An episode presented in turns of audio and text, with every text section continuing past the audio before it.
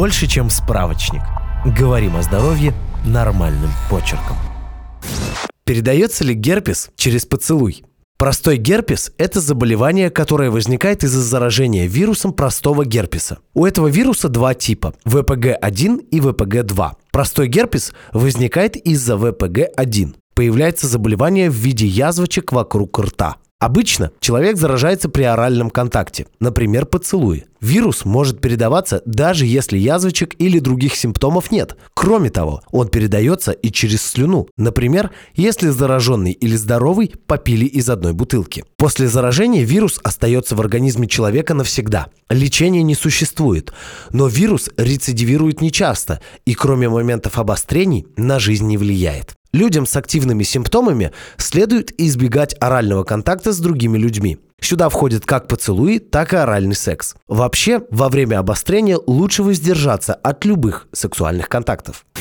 Как проявляется герпес? У некоторых людей заболевание никак не проявляется, симптомов нет. Первое обострение болезни обычно самое тяжелое. Кроме язвочек около рта, могут быть симптомы, похожие на грипп, увеличение лимфатических узлов и головная боль. Последующие обострения обычно проходят легче, хотя их может вообще и не быть. Примерно через 4-6 дней язвы начнут покрываться коркой и заживать.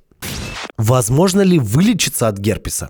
Излечиться от герпеса нельзя. Если человек заразился, болезнь с ним навсегда. Лекарства используют, чтобы ослабить обострение, помочь язвам быстрее зажить и уменьшить частоту рецидивов. Обычно для лечения используют ацикловир или валоцикловир. Они выпускаются в виде мази и таблеток. Врач может порекомендовать принимать лекарства только при появлении симптомов или из-за некоторых препаратов, даже если у вас нет признаков обострения. Во время обострения можно предпринять следующие шаги, чтобы ускорить заживление и предотвратить передачу герпеса на другие части тела или к другим людям. Держать язвы в чистоте и не мочить их не трогать язвы, мыть руки после любого контакта с язвами и избегать любых сексуальных контактов с момента появления первых симптомов до заживления язв.